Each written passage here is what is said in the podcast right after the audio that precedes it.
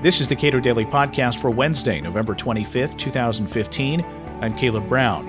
If you're hearing this as you travel to family or friends this Thanksgiving, please, please don't start any fights about public policy.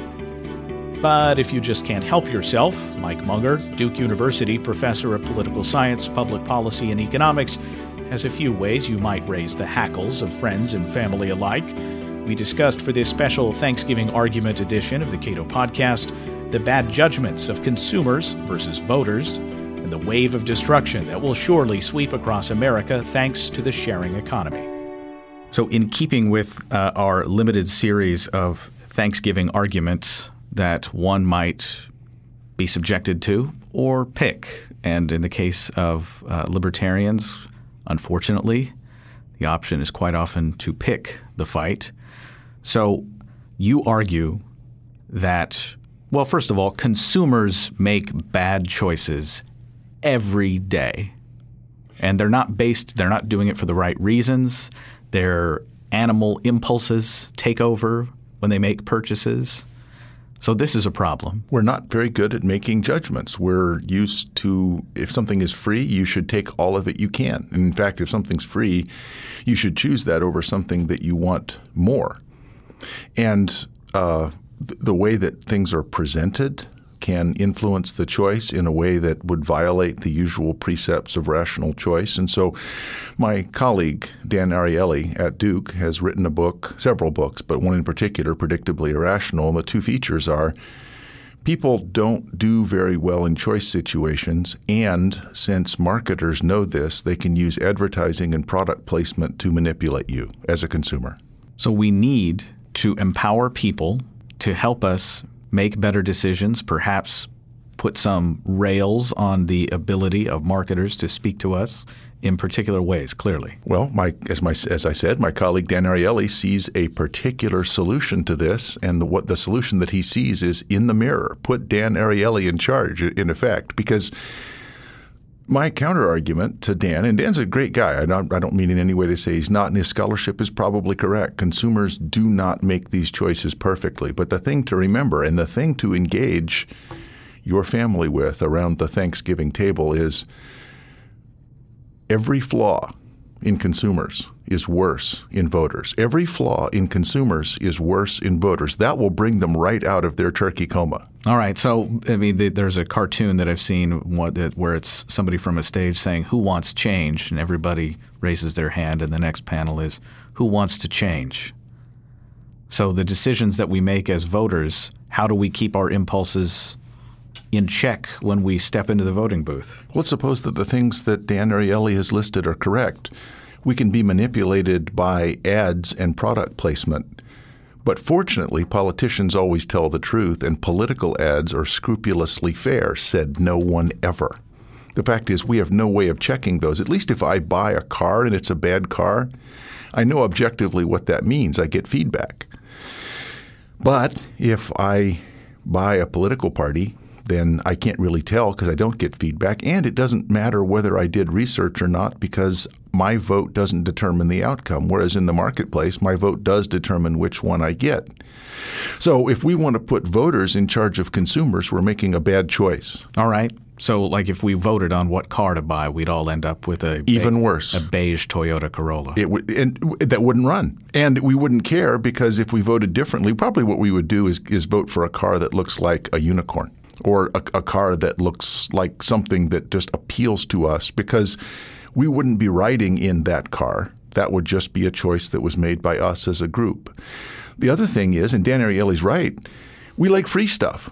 And so if some politician tells us, I'm going to give you stuff for free. Well, we'll vote for that. But nothing's free. One of the things that we know from economics is that nothing's free. And if nothing else, we're going to pay for it with deficits on future generations. So if you want to, you can look down to the kids' table from the, your Thanksgiving feast and say, all right, we're taking free stuff because we're irrational voters you kids down at the kids table, you need to start getting jobs because you're going to have to pay for our misspent uh, youth.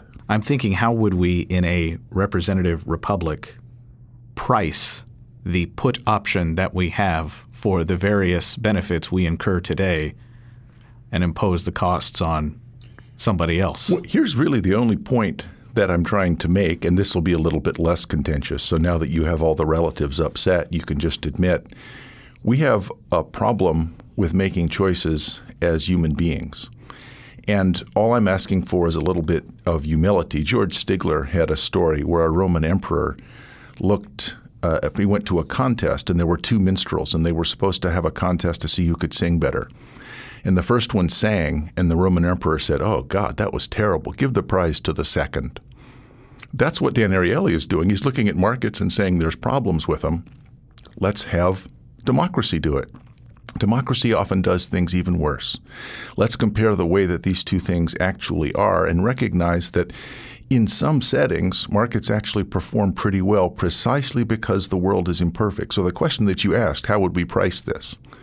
Markets generate prices which are imperfect but useful signals about the relative scarcity of resources. In politics, we don't have that. We make even worse choices. So if it's something that's a kind of collective choice, we have to choose all at once, maybe you would consider voting. But the idea that voters can regulate consumers is just crazy. It's going to make things worse, not better. So if you wanted to start this fight with your family, would you say democracy sucks? I would say using democracy to regulate markets is a fool's errand. A lot of libertarians wax poetic about the sharing economy, the ability. Rhapsodic. They actually rhapsodize oh, well, it. fair, fair point. So the, the idea that the sharing economy is going to uh, deliver us from top down structures, be it hotels or taxi cab medallion monopolies or in general just having work done around the house. So uh, but the, the significant downside, a very real downside, is that a lot of people will be put out of work and a lot of those jobs are going away forever. The, the, the job itself is going to disappear. It, it, it's not that someone else is going to do it. The job itself is going to disappear. I think there's two things that are going to happen, and it's interesting to think about both. Now, you probably know the story, but in uh, it's always nice at Thanksgiving to be able to tell an etymological story about the origin of a word. So in, in northern France and Belgium, in during the early parts of the Industrial Revolution, there was a move towards power looms. Until now, people had used hand looms, and those people were peasants, and they wore wooden shoes called sabots, S A B O T. Well, they would take those shoes and once power looms started to come in and kicked them out of their jobs, and those jobs were never coming back, those hand looms were never going to come back, they would protest and they would go to the places where the power looms were being constructed. They were called mules and spinning jennies, and they would throw their shoes into the wooden gears. Well, the act of doing that is sabotage. So if we if we break something by uh, protesting against economic progress and trying to hold it back, we can delay it, but we probably won't save our jobs. All we're going to do is break things. So in, in the short run, we'll see sabotage. We'll see attempts by cities, and Paris in particular has gone a pretty long way along down this road, prevent Uber, prevent Lyft, uh, prevent Airbnb. So the the sort of companies that find ways to make profits by selling reductions in transactions costs, they're going to be sabotaged by the existing structures that have rents that have been promised to them by the state. And in some cases, I have to say I'm a little bit sympathetic to this. If you bought a taxi medallion in good faith, that's a promise by the state that you, but only you, if you have a medallion, can drive a taxi. And it's now it's an asset that's created by the state. It was, but in a way, any piece of paper that's a title is like that. I have a piece of property south of Pittsboro, North Carolina. If somebody were to take my trees, I'd be pretty upset. And if they said, "Yeah, but it's cheaper for consumers," well, I really don't care. I've invested in these trees. I've tried to take care of this property.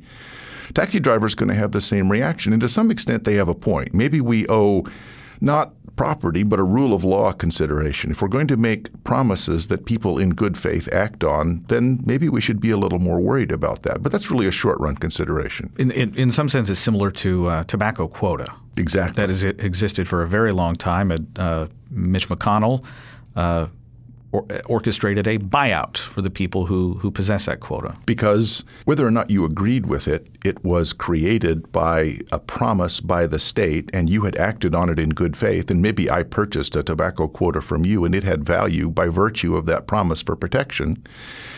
We paid for it. Now, maybe we shouldn't have made the promise to begin with, but once you have, you're obliged to keep it. I think that's a good analogy. In fact, it's a perfect one because even if it's a promise, you think, don't make promises like that. Once you have, rule of law says you have to pay for it. So that's kind of a short run consideration.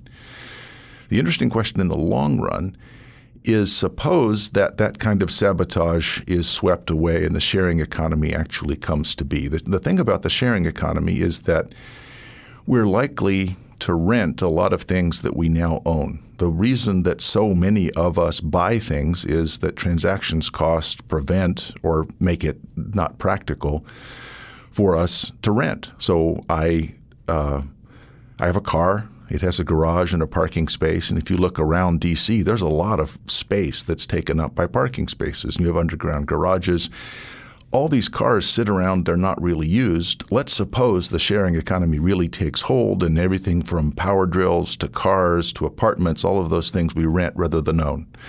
Consequence will be a whole lot of jobs that right now are devoted to the making of stuff will go away forever.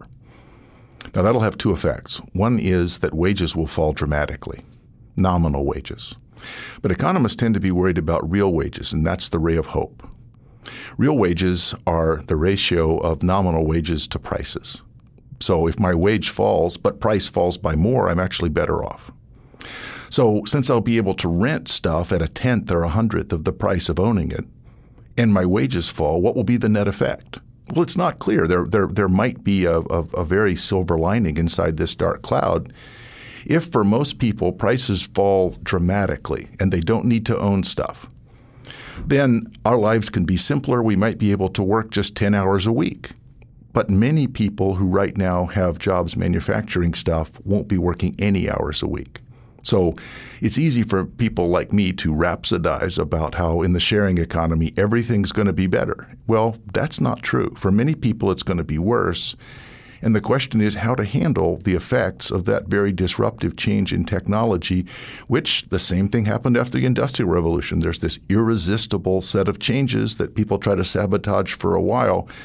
But eventually, the very structure of society itself is changed in ways that were hard to predict for the people who were living through it. And if those changes are hard to predict, your fancy supply and demand diagrams are not going to account for the things that we might lose that we don't fully appreciate now, but we will appreciate having had them when they are gone. First of all, it's unkind of you to criticize my fancy supply and demand diagrams. I think that's that you're quite right, but but it's true. So economists are going to try to use those things to predict. Your point is a deep one. We actually can't use existing models to make pre- ex- useful predictions about a future that we can't model very well probably what's going to happen is that a lot of things that we now think of as being outside of the zone of being commodities will be rented because the transactions cost of exchanging them will be reduced so far that I'll be able to rent things that until now I we, we just threw away.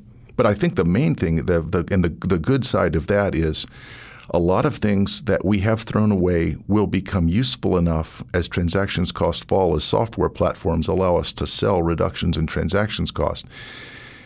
A whole lot of things that are now wasted will be used. So I won't have a bunch of stuff sitting around in my garage, which I do. I'll be able to sell it very cheaply. Michael Munger is professor of political science, public policy, and economics at Duke University. Learn more about the choices of irrational voters at cato.org.